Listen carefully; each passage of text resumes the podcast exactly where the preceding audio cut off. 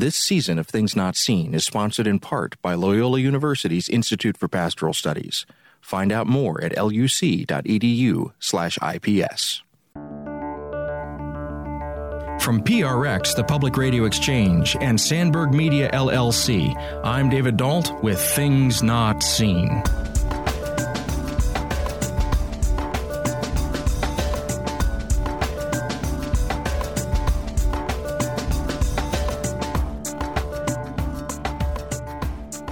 On today's show, we look at the ways in which science can help us understand faith as we talk to Professor Heidi Russell of the Institute for Pastoral Studies at Loyola University in Chicago. Later on the program, we take another exploration at the hinge point of science and faith as we explore the invention of the number zero. Stay tuned.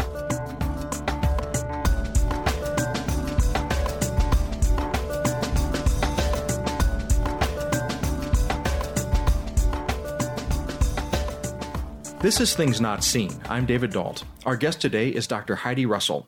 She's an assistant professor at the Institute of Pastoral Studies at Loyola University Chicago. She received her PhD in religious studies from Marquette University and her MDiv MA from Washington Theological Union.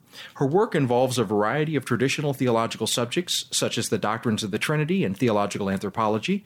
She also has a special interest in the relationship between science and theology, specifically in the fields of neuroscience and quantum physics. She's the author of several books, including the Heart of Rahner, the theological implications of Andrew Tallon's theory of triune consciousness, as well as Quantum Shift, theological and pastoral implications of contemporary developments in science, and The Source of All Love, Catholicity and the Trinity. Professor Heidi Russell, welcome to Things Not Seen. Thank you so much.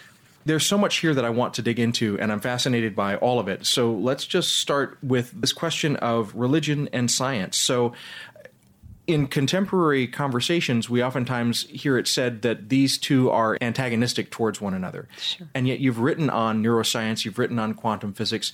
And so let me ask you this question right out of the gate Are religion and science antagonistic to one another, or do you find them in some way to be complementary? I find them completely complementary, which probably comes as no surprise.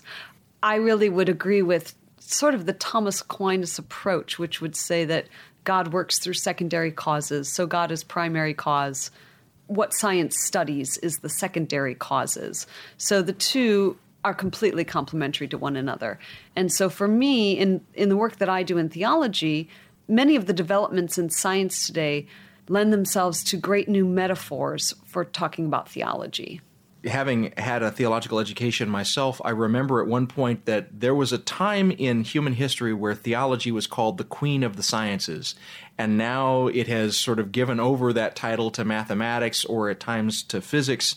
So, in what ways, when someone is studying something like, say, the doctrine of the Trinity or theological anthropology, things that you are working on, or doctrines that you that you work on in your scholarly work, how does one apply a scientific approach, or how does one even begin to think about uh, an intersection of that with a scientific question? So, when I'm using science in my work, I'm primarily using it as analogy. So, when we're doing theology, we're already in the realm of analogy generally. When we're using words and language and concepts to talk about God, we're talking about something that is beyond all language, beyond all words, beyond all concepts.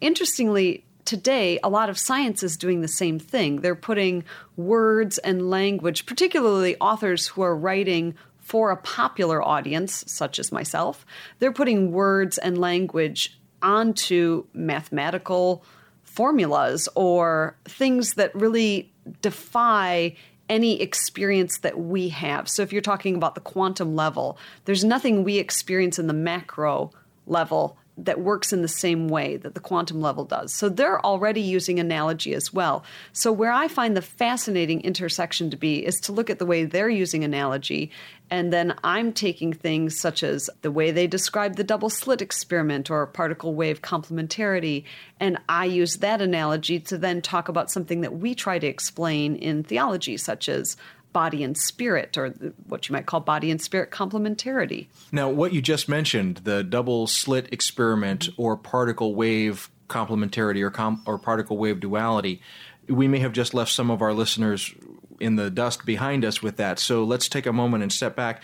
When we're talking about these kinds of approaches to measuring the physical world, such as measuring the way that light acts in the world, when a scientist comes at these questions, what are they hoping to find? Well, since I'm not a scientist, I, I want to be a little careful in my answer there. You know, they're examining the physical properties and trying to figure out how things work and developing formulas to explain how things work. And in the end, they're hoping that it's going to have some concrete application in the world. So, you know, the new technology that we have today often comes from discoveries that are made in these other fields of physics, etc. Well, I think about Michael Faraday and his lifelong attempt to try and figure out whether or not light could be affected by magnetism. And when he finally figured that out, it opened up for us I guess, the entire modern world. Is that a fair characterization? Absolutely. And, and so when we look at someone like that who is looking at this abstract question is light a wave? Is light a particle? Does light have only properties that are non tangible, or can it be affected by something like gravity, or can it be affected by something like magnetism? I think oftentimes when we're in the cultural context, we can think that science is all about the practical answers. But is it fair to say also that sometimes science is looking at answers that may have no practical effect in the immediate future? Definitely. And I think depending on the scientist, there's a lot of scientists who who are very into the theoretical or the even the the mystical to a certain extent. So I always say the fun thing about being a theologian is you don't have to pick a side. So as much as I've worked with like the Copenhagen interpretation of quantum physics, I've also read David Bohm's interpretations of quantum physics, which are the two are opposed to one another. And David Bohm does much more going into the realm of philosophy and rea- you know looking at what is reality and how are things interconnected. So in my book on the Trinity, I actually use David Bohm's interpretations, looking at the interconnectedness of all things. He is not looking at practical applications so much as, he, as he's trying to figure out what is reality and what are the philosophical implications of the science. Now, I'm not sure. Is David Bohm a theologian or is he a scientist? He is a scientist. He's one of the scientists who would subscribe to the hidden variables interpretation of uh, like the double slit experiment, saying that there there is something guiding, there is a hidden wave or a oh now I'm going to get outside of my realm without having him in front of me to read. But he he offers an alternative explanation and one that mathematically works out equal to the Copenhagen interpretation of the double slit experiment in quantum mechanics, but gives an alternate interpretation of the same data, if you will. Now, here's I'm just going to make sure that we're catching our listeners up, and let me use my own ignorance as a fulcrum point. So, if I'm remembering correctly, the double slit experiment is looking at the way in which light can be measured. And the problem that it was trying to solve is that sometimes when you're measuring light, it acts like a particle, like a little bullet and sometimes it acts like a wave. And we live near Lake Michigan, and so waves are part of our everyday life. But waves and particles physically act very differently. And when you measure light in one sense, it will show up sometimes in a wave type state, and when you measure light in another sense, it'll it'll show up in the particle or bullet like state. And is my understanding that part of how it chooses to show up, chooses being a weird word here, but it chooses to show up as a wave or a particle depending on how you've chosen to measure it. Is that a fair assessment? Absolutely. And so if you're if you're measuring for a wave, it'll say ha, I'm a wave, and if you're mm-hmm. measuring for a particle, it'll say ha, I'm a particle. That's confounding. yes, it is fascinating. I, this is what drew me into the whole topic of science in the first place is I was so fascinated by the double slit experiment. And yeah, another way of saying that is if you ask a particle question, you get a particle answer. If you ask a wave question, you get a wave answer. And so you find an analogy in this to certain types of theological approaches. And so flesh out for me kind of how that would work. Sure. So, specifically with this topic, I was using it as an analogy to look at the relationship between body and spirit as a way to overcome substance dualism, where we see the body and the spirit as two separate things, as if God creates us with a body and then inserts a spirit inside to inside of us, and then somehow when we die, that spirit is kind of yanked out again and goes off to some other place, heaven, hopefully. you know, to, to get away from that very concrete way that we tend to think of our body spirit and to think of ourselves as one whole, which is body spirit. So you ask a body question, you get a body answer. You ask a spirit question, you get a spirit answer. But also within the realm of that, when we're looking at particle and wave, we're talking about a wave of probability. The particle could appear anywhere in the universe, but there's going to be more probability of it appearing in one place and less probability of it appearing in another place when they're measuring to find out where the particle is. So, likewise, with our spirit being sort of our infinite possibility that we have as humans, but our embodiedness being the fact that I can't be all things. I, I have to make choices. I have to sort of collapse my spirit potential into concrete embodied choices and concrete embodied acts. And while I sort of have this infinite potential of being anything. In fact, my potential lives itself out as probability. It's much more likely that I'm going to make certain choices and be certain things, but it's not impossible that I could be other things. Now, a person who is approaching this in sort of a naive way might want to say, yeah, yeah, yeah, that's all nice, but at the end of the day, what is light really? Is it really a particle and then it shows up sometimes as a wave? Is it really a wave and it shows up sometimes as a particle? Yes. What I'm hearing is that we should resist that urge to collapse it down to what it really is behind and instead to understand that it is beyond the both that we're able to measure. Is that a fair assessment? So I think to say the answer would be yes. I want to say it's both and. That's a very sort of Catholic theological position to say that it's both and. I, am not sure that the scientists would go there. So I, I'm going to abstain from answering what light really is for the scientists, but I'll answer from the body spirit side that, you know, are we body? Are we spirit? Yes. This is Things Not Seen. We'll be back in a moment. Things Not Seen is brought to you in part by Liturgical Press. Liturgical Press is a trusted publisher of resources on liturgy, scripture, theology, and spirituality. They've evolved to serve the changing needs of the Christian church, and they produce resources for pastoral leaders, teachers, engaged learners, and all leaders looking for quality books on faith and culture. Lit Press books are available at your favorite book retailer and online at litpress.org. That's litpress.org.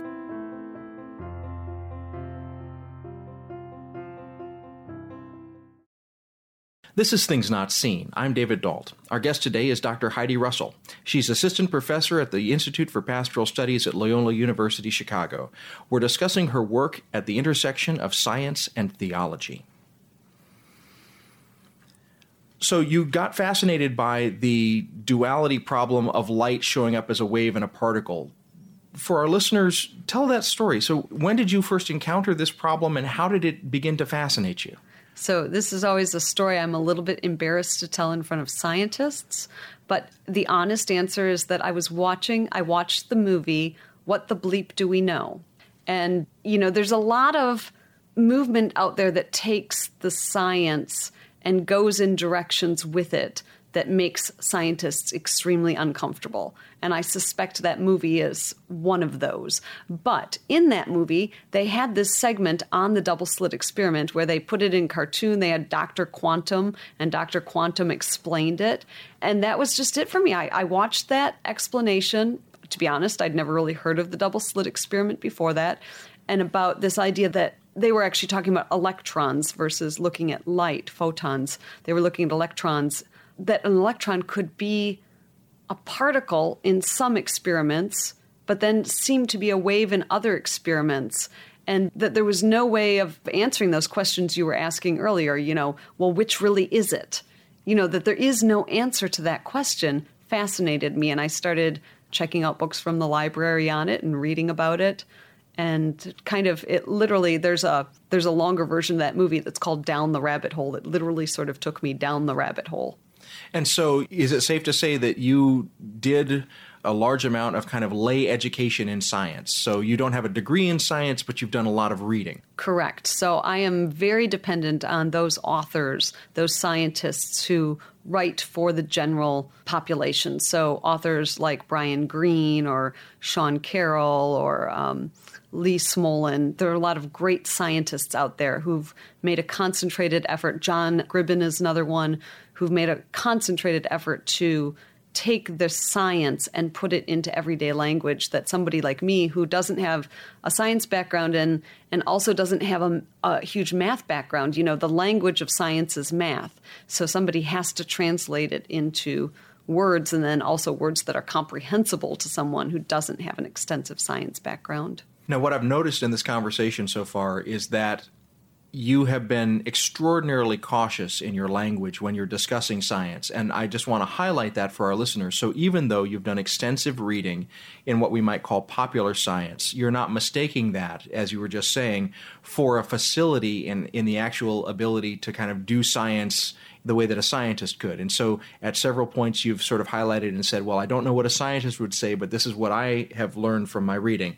And I'm not sure that a scientist would agree, but so talk to me about that caution. Sure. Well, as I said, I think there's a lot of people that like to do things with something like quantum physics, which seems so mysterious and has this great complementarity that scientists are like, oh, wait a minute now you know there's something called Planck's constant. Once we get larger than Planck's constant, these laws of quantum physics don't apply to the macrophysical world. And so I want to be careful that I'm not making leaps. I'm trying to understand the science as best I can. And as I said, use it as an analogy. I'm not saying, for example, our body is particle and our spirit is wave. I'm just saying this is a good image that we can use, just in the way Aquinas used images from Aristotle to explain certain aspects of theology. But absolutely, I'm not doing science. I'm not a scientist myself. I'm not trained as a scientist. I like to once in a while have somebody who is a scientist look at what I'm writing and say, Am I describing this accurately? Are there places where I need to tweak what I'm saying about the science because I'm you know, I mean, it's easy for me to read something in the science and misunderstand it. So I sometimes need people to check that part of my work for me. I always need people to check that part of my work for me. Well, I'm aware that there are some in the religious realm, in the particularly in the fundamentalist Christian realm, who look at science with a great deal of skepticism for some of the reasons that we've just said. If you begin saying something like light is simultaneously a particle and a wave, to an untrained ear, that can begin to sound like we're getting rid of objective reality and we're just going to dive into the pool of relativism. And so there's a real sense in which there's a desire on the part of some religious believers to have the macro world, the way that we experience the macro world of predictability and sort of cause and effect, for that to be in play all the way down. And so when you are working with these notions that when we pass through Planck's constant, things get a little weird on the ultra microscopic level, on the quantum level, how does that not become something like anything goes, the world is madness, relativism rules? How do we keep a moral landscape in the midst of things being kind of up in the air? Sure. Well, two things. First of all, it made a lot of scientists a little bit nervous as well, Einstein being one of them. You know, he was not totally on board with the whole Copenhagen interpretation of quantum mechanics. He was much more in the hidden variables school that there must be some explanation underlying this. We just haven't found it yet, but eventually we will. I actually think the opposite is true in the sense that the science, I think, can help us grapple with the ambiguity of the world we live in, the complex the complexity of the world that we live in today. We don't live in a world that's black and white. And I think religion does a disservice when it tries to act as if the world is black and white. It doesn't appreciate the complexity of God's creation and the complexity of who we are as human beings. And so in my own work, I've actually taken Einstein's theory of relativity and used it as a way to talk about how we in the theological and moral world might talk not of relativism, where anything goes, but relativity, where we can all recognize that I operate out of a frame of reference that's different from your frame of reference. And if we want to get at anything like what we might call the truth, we need dialogue. We need my frame of reference and your frame of reference. We need to hear people's stories. We need to go out and encounter people that do have a different frame of reference from what we have, whether those people are coming from a different race, a different sexual orientation, a different economic level. You know, if we're not talking to people that are different from us, then we're in that, what they like to call these days, the Google bubble, different political viewpoints that we need to hear from other people's experiences in order to understand who we are and who humanity is and, and what this world is that we live in. So I've just heard in your answer a lot of different foci coming together. So I've heard, first of all, a pluralism in terms of reference. Mm-hmm. So different people of different experiences will come at different questions with different answers. Right. Okay.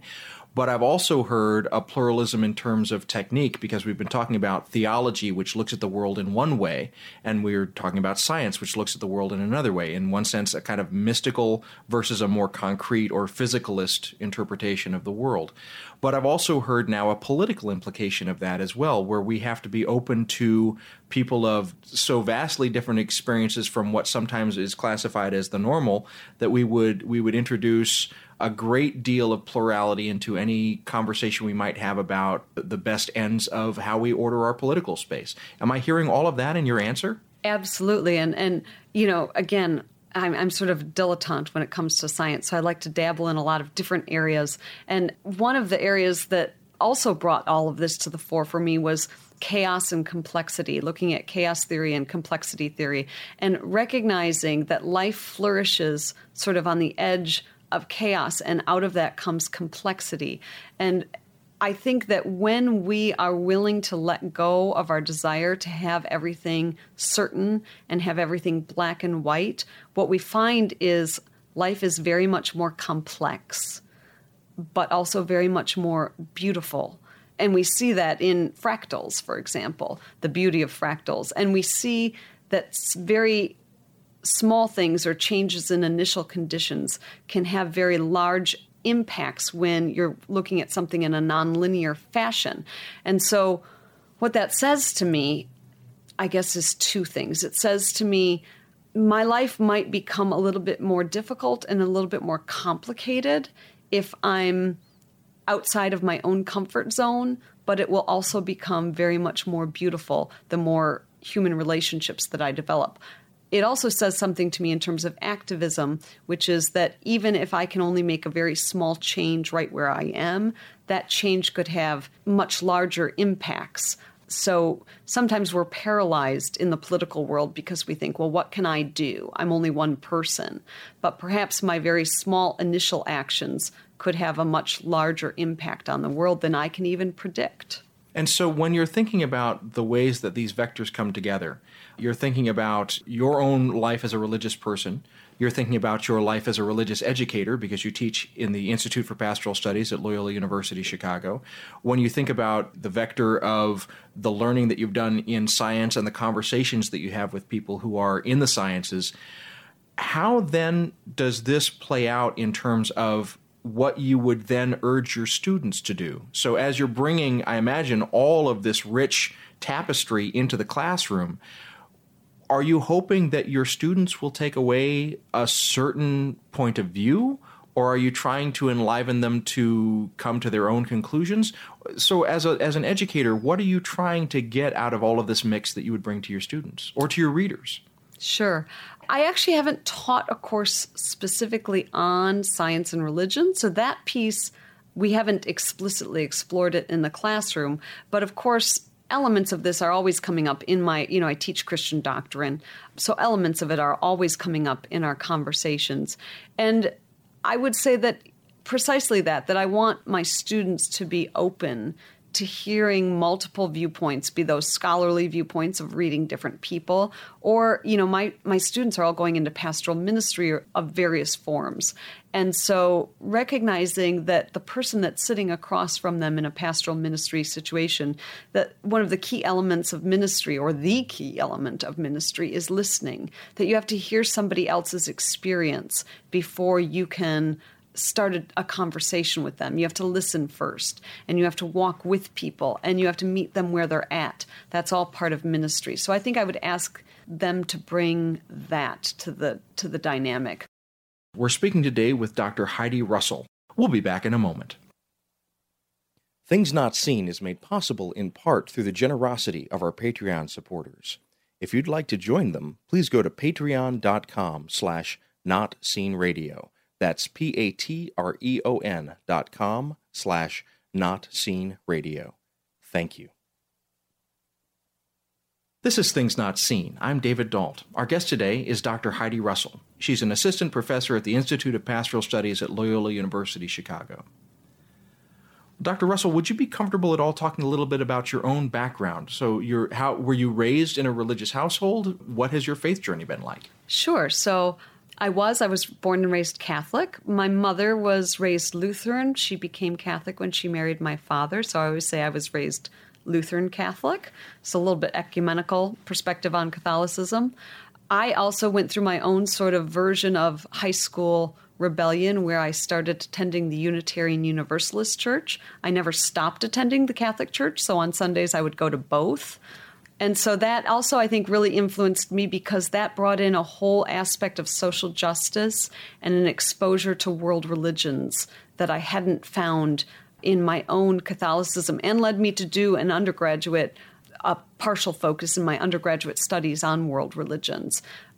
I finally rediscovered within Catholicism just the richness of the social justice teaching within Catholicism, which I had not been exposed to as much in my upbringing, and then also just the openness of Catholicism to world religions as well. So I've kind of brought it all back together. You mentioned just a moment ago the social justice tradition. So, for listeners who may be unfamiliar with that, what does that mean? So, what we would refer to as Catholic social teaching, and there are various principles to it, but it would involve things like a preferential option for the poor, it would involve things like the care for the environment, subsidiarity. There's a whole body of teaching within the Catholic Church that's referred to as Catholic social teaching that looks at how we interact with the world and, and what we think are the grounding principles for how the world should function. And you say you hadn't been exposed to that when you were being raised Catholic. So, what was it that made you aware that that existed? I really didn't come into a great deal of knowledge about that until I was doing my my Master of Divinity at Washington Theological Union. Was really probably the first time I heard the term Catholic social teaching. And when you were exposed to that, were you exposed to it in a way that was like, "Oh, here's a secret trove," or was was it exposed like, "How could you not have heard about this?" Uh, probably a little bit of both. I mean, it is. I sort of feel like it's sometimes the Catholic Church's best kept secret, but yeah, there. I mean, once you sort of get into that realm of teaching and if you're yeah i i don't know i think it's maybe a little bit of both and yeah and so as you're going through this theological education you are drawn to uh, certain types of training and so what was it that made you choose to go the path of theology Sure. So I was, um, like many people, coming to the end of my college career, and I wasn't sure where I was going to go. And I was discerning a vocation to the Racine Dominicans at the time as well. And I knew some Augustinian novices. The parish that I belonged to is an Augustinian parish. And it was that summer and we were talking one day, and one of them said to me, Well, Heidi, have you ever considered getting your MDiv? And I said, What's an MDiv? Master of Divinity. I'd never heard of this degree before. Uh, but from that point on, it became very clear in my own discernment that what I was feeling called to was ministry, not religious life. And so that was a, a very clear turning point for me. And then I did end up going to Washington Theological Union and I got my MDiv. And so then it was in my theology courses that I sort of fell in love with Karl Rahner, the Jesuit theologian. And some of my professors suggested I go on for my PhD. And I was resistant to it at first, thinking I really wanted to go into parish ministry. And eventually, I just, I really wanted to study Rahner's theology more in depth. And so I did go on for my PhD. I even there I was a little bit non-traditional because after my first year of my PhD program, I took a year's leave of absence and I did a CPE program, which is a chaplaincy and personal development training program. I did a residency working as a chaplain for a year, and then I went back to my PhD part time and worked in the parish full time so that I could have both that ministerial side but also do my PhD. It was better balance for me. Now, what was it about the work of Karl Rahner that you fell in love with? What what attracted you to that? Uh, reading Karl Rahner for me was like having someone put into words something I had felt my entire life, but wouldn't have been able to articulate. So it was like, yes, that's what I believe. So Rahner has a fantastic theological system you know, everything from his understanding of God as incomprehensible mystery, but incomprehensible mystery which draws near to us in Christ and in the Holy Spirit, what we would call grace. Understanding the human person as this openness to that infinite mystery, understanding the person of Christ as this fully human, fully divine, you know, being the offer of God to us and our acceptance of that offer of God's love, of God's self gift. There's just so much in his theology that resonated with me. And so, as you've now done this theological training, you say you also along the way did chaplaincy. You did a CPE. Was that in a hospital setting, or what sort of setting was that in? So, I had done one unit of CPE in the hospital when I was doing my MDiv, and then I did what's called a residency, which is three units of CP, and that was in a continuum of care facility. So everything from independent living to nursing home, hospice, Alzheimer's care. And so you were dealing with people at every stage of their living and their dying. Is that fair to say? Yes. In fact, when I was in the hospital, I worked in the NICU. So literally, I was with the with the the newborn babies. The NICU is the neonatal intensive care unit. So with babies who had just been born, in one aspect of my chaplaincy, and then people at the end of their life with the other aspect of my chaplaincy. What are some of the lessons that you drew from those experiences that you feel still impact you now? One of the things that always just humbles me is just the encounters with people and their life stories. The gift of being able to walk with people, to see them at the most precious moments of their lives, at the most vulnerable moments of their lives, moments where they're experiencing deep grief, where they're experiencing deep joy, you know, from watching a family go home after a NICU stay where they've been, you know, their baby's been in the hospital for months and they finally get to that day where they get to walk out of the hospital with that baby was amazing. On the flip side of that, baptizing a baby who was going to be removed from life support and would die within hours of the, of the baptism. I mean, just profoundly life changing moments. And I'm aware that you've also written about being a foster mother and foster care as well. And I wonder if you'd be willing to share a little bit about that. So, are you currently a foster mother yourself? I am, though I have we have an adoption date scheduled with my daughter. We are moving from foster care to adoption. So, for listeners who may be unfamiliar with that process, what's the difference between being a foster parent and being an adoptive parent? So, generally, when you're a foster parent, the first goal is always reunification. So, you you're parenting a child and the parents, the biological parents of that child, are given certain provisions of things that they need to do by the court system in order for a successful, healthy, safe reunification with the child. So, in an ideal world, you're working with parents. It's not always possible, but you know, you want to be doing everything supportive of that process to help that family move to a point where they can reunify. I was in a little bit of a, I mean, I definitely was a foster parent on that road, but I've always been an, an, adoptive resource as well. So, you know, when they're looking at placements in both of the cases, for me, they were looking for someone who was going to be an adoptive resource for the child should reunification not work out. And so you are now at that point where you're moving through the process of having this person who had been with with you in foster care now become a permanent part of your family. Correct. Yes. And how does that feel? It's amazing. It's it's been nothing moves fast in the in the foster care and adoption world. So we've been in this place for almost a a year, not quite a year, maybe nine months, where things have been pretty much like we've known that it's probably going to end in adoption. Prior to that, there's a lot of ups, there's a lot of up and down, there's a lot of emotional up and down there's a lot of mixed feelings. So there's a kind of a relief that we're coming to this moment of permanency, both for the child and for our family, that we know that this is going to be permanent now. But there's always grief in thinking about the biological family.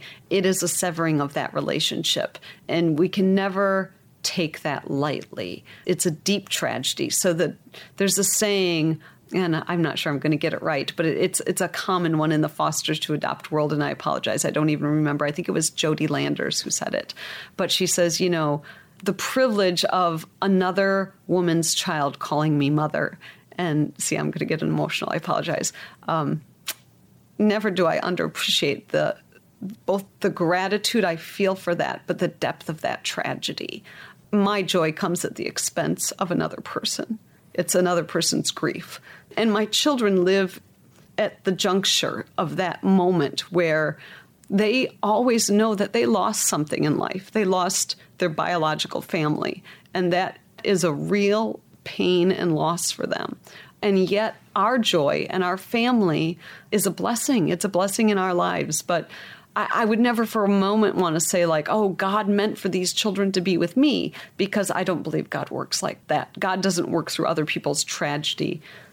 But I do think God can work in love, and that's what I hope is most prevalent in our situation. What I'm so moved by in the answer that you just gave me, and thank you, first of all, for the trust both for me and for the listeners in what you just shared. But the Catholic Church, in my understanding, takes the family as the sort of primary unit for everything. It's the primary unit for the direction of one's faith life. It's the primary unit for education and for and for all the things that we're supposed to use to prosper. And what what really moved me in, in the answer you just gave is how the answer that you just gave is trying to honor that truth of the Catholic Church. Is that's what I heard anyway. That you're not saying just my individual family's benefit, but you're recognizing that families there's a give and take here that is that's happening. Absolutely, absolutely. And the more in both the obviously in the foster world where you know again the primary goal is always reunification but in the adoptive world as well the more you can keep those connections and those doors open the better it's not always possible but in an ideal world adoption that biological family is always your child's family. And so they become part of your family as well to a greater or lesser extent, depending on the circumstances. So to, to always honor that and recognize that as being a very vital and important part of your child's life. This is Things Not Seen. We'll be back in a moment.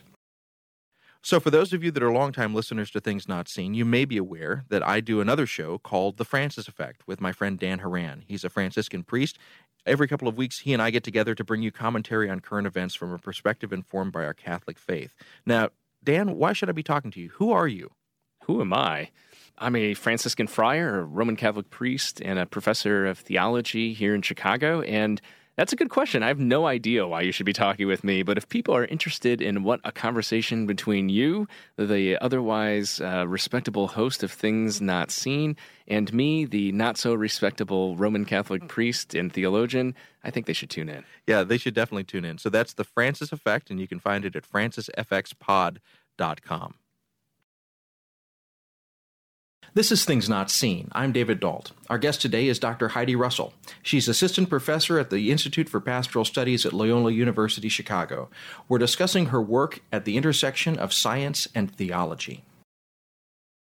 Well, we've gone through a large range of topics in this conversation, and as, as it draws to a close, one of the things that I often ask my guests is a pair of questions, and I ask what it is that continues to frustrate them at the end of whatever it is that we've been talking about. And then I also pivot from that to ask what it is that continues to give them hope. And so I'm going to ask you that pair of questions. And so the first one is as you look at your work in religion and science, and as you look at your work as an author and an educator, as you look at sort of your continuing your continuing work in the world as a person who is trained in clinical pastoral care, what is it that continues to frustrate you? I think today I would say what continues to frustrate me is the divisiveness in the world, the fact that so often we seem to still let hate win instead of love. I'm, you know, I believe strongly in a God of love, so maybe this moves to the second half already, but, uh, you know, I do believe strongly in a God who is love and is connection and is relationship. And so much we see going on in the world today seems to be severing relationships and creating division and fracture rather than unity. And and by that I don't mean false unity, but the unity that comes from diversity. So, not uniformity, not that we're all the same or that we all think the same, but celebrating the blessing that, with as diverse as we all are, we can still experience the unity that comes through relationship, through being authentic with one another and listening to one another. Well, Dr. Heidi Russell, it is a pleasure to talk to you, and I've enjoyed so much of this conversation because it has gone all over the place. And thank you for taking the time both to speak to me, but also to share your work with my listeners. Well, thank you so much. It's been a pleasure. We've been speaking today with Dr. Heidi Russell. She is an assistant professor at the Institute of Pastoral Studies at Loyola University Chicago.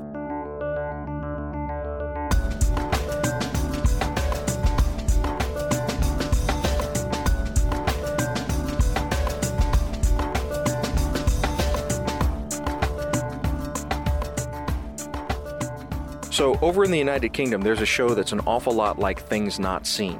In fact, it's got a very similar name. It's called Things Unseen. Our show has a friendly relationship with their show.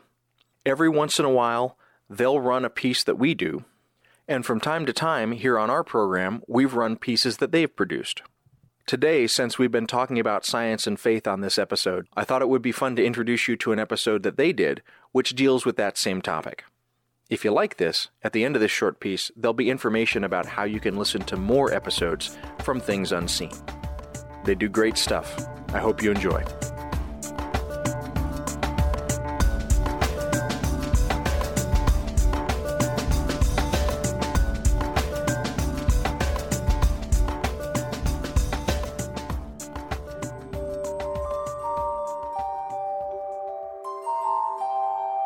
My name is Jay Lakhani, and in Faith by Numbers, we are going to talk about zero from the Hindu tradition. You see, I teach Hinduism at Eton College, and my background is actually not religion, but it is theoretical physics. So I come from a strongly mathematical background, so I enjoy talking about numbers all civilization were struggling to articulate the number zero, something that doesn't exist. So how do you articulate or how do you kind of give an icon or, or, or a symbol for that number? So there, there, has been a struggle. So I mean, you can imagine, suppose you wanted to write, say, 200. So if you wanted to do it by just adding one, two, three, four, it would be kind of going on forever. So the best way would be to say that let us have a place system. So we'd say, okay, to indicate the number 200, which is a large number, let us say that the unit amount is zero. Let us say that tens are zero and the hundreds are two. So 200 becomes 200. So it's a very important kind of innovation by humanity to try and grapple with large numbers. So this is one aspect. And that I'm suggesting very strongly came out of India. And the first person perhaps who did was Brahmagupta in the 7th century. So this is how it started. And the Hindu traders were using this system for their calculations. So the Arab visitors, we had a lot of Arabs who used to come and trade with India in 7th century century. So they picked up this numbering system and, of course, used it for their own calculations. So it became a very important tool for trading. And then with the Arab traders, he went into the Middle East and went into the European civilization, etc. But apart from the place system, there is something much more dramatic about the number zero. This is a philosophically highly charged up and very important aspect to explore. The idea of modern cosmology, which is in agreement with the esoteric Hindu tradition, is we all started without any beginning or without anything. It's a spontaneous creation. And here is this idea that from nothingness, something springs up. And this idea is at the foundation of modern cosmology and the Big Bang Theory because it doesn't say there is a beginning and then you have beginning of time because time begins, space begins. So they unfold. So from nothingness, something appears. You see, there are two kinds of Hindu faith. There's a kind of very highly narrative oriented, personality oriented, colorful storytelling Hindu faith. And there is a more esoteric, much more philosophically oriented Hindu tradition, which relates very closely with this idea of spontaneous creation without a God sitting in the heaven. So one of the most ancient texts we have, the scripture of authority called the Nasadiya Sukta, says something beautiful. It says, In the beginning, you can't say there was something or there was nothing, neither something nor nothing. This is the beautiful way the verse starts. And the, eight ends in a very dramatic manner saying, it is very likely that God came afterwards. This is the right to the heart of Hindu tradition. You see, modern cosmology says the following, and in fact, it's a well tried and tested theory that space and time unfold and stretch themselves. This is called the Big Bang theory. So there's not actually physical bang. It basically space and time unfold, and in the process comes about this manifested universe that we eh, you know, encounter in front of us. All the galaxies, everything pops out from nothingness. But a question still arose: Who pressed the button? What caused the Big Bang? This is a very serious question. And of course, many theologians will like to kind of latch on to this saying, of course, we agree with Big Bang now, but surely there must be some chap called God who pressed the button saying, come on, let's get started. Because everything we see, everything we encounter seems to have a cause. So the creation itself must surely have a cause. This is a kind of argument proposed by many theologians. What is the Hindu take? You'll be surprised. The Hindu take is very interesting. He says not two things, but three things unfold for creation to come into being. From the unmanifested, means from nothingness, something that is manifest as something pops out when three things unfold. So, Mr. Lakhani, what three things? These are the Sanskrit terms. So I'm not making anything up. They say Desh, Kal, Nimit. Desh means space, Kal means time, and Nimit means causation. So they are saying universe comes into being when three things unfold, not only space and time, like modern cosmology, but the concept of causation, things are linked with each other through cause and effect. That too pops up when creation comes into being. So if you ask Stephen Hawking, what was there before Big Bang, Mr. Hawking? He will say, don't ask the question. There was no time, so you can't say what was before the Big Bang, so the question is irrelevant. The Hindu will say the same thing. What caused the Big Bang, you may ask him. It's very easy. Causation comes with the Big Bang, so don't say who caused the Big Bang. This is, if you like, the very esoteric ideas at the heart of Hindu tradition, which sit well with modern cosmology. And you can hear this program again and find other editions of Things Unseen at www.thingsunseen.co.uk.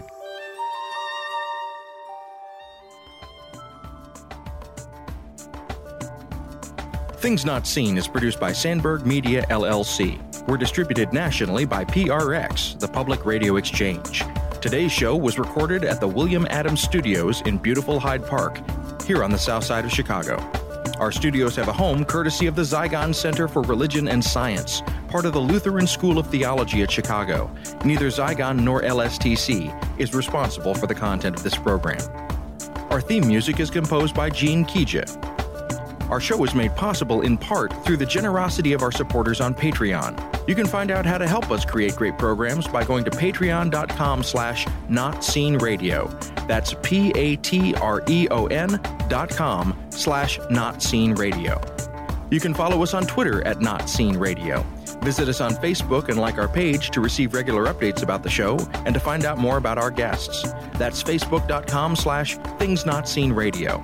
And you can sign up for the free podcast, listen to old shows, send us an email, and find out more about our guests if you visit us on the web at thingsnotseenradio.com. I'm David Dault, and we'll be back next week with more conversations about culture and faith. Please join us.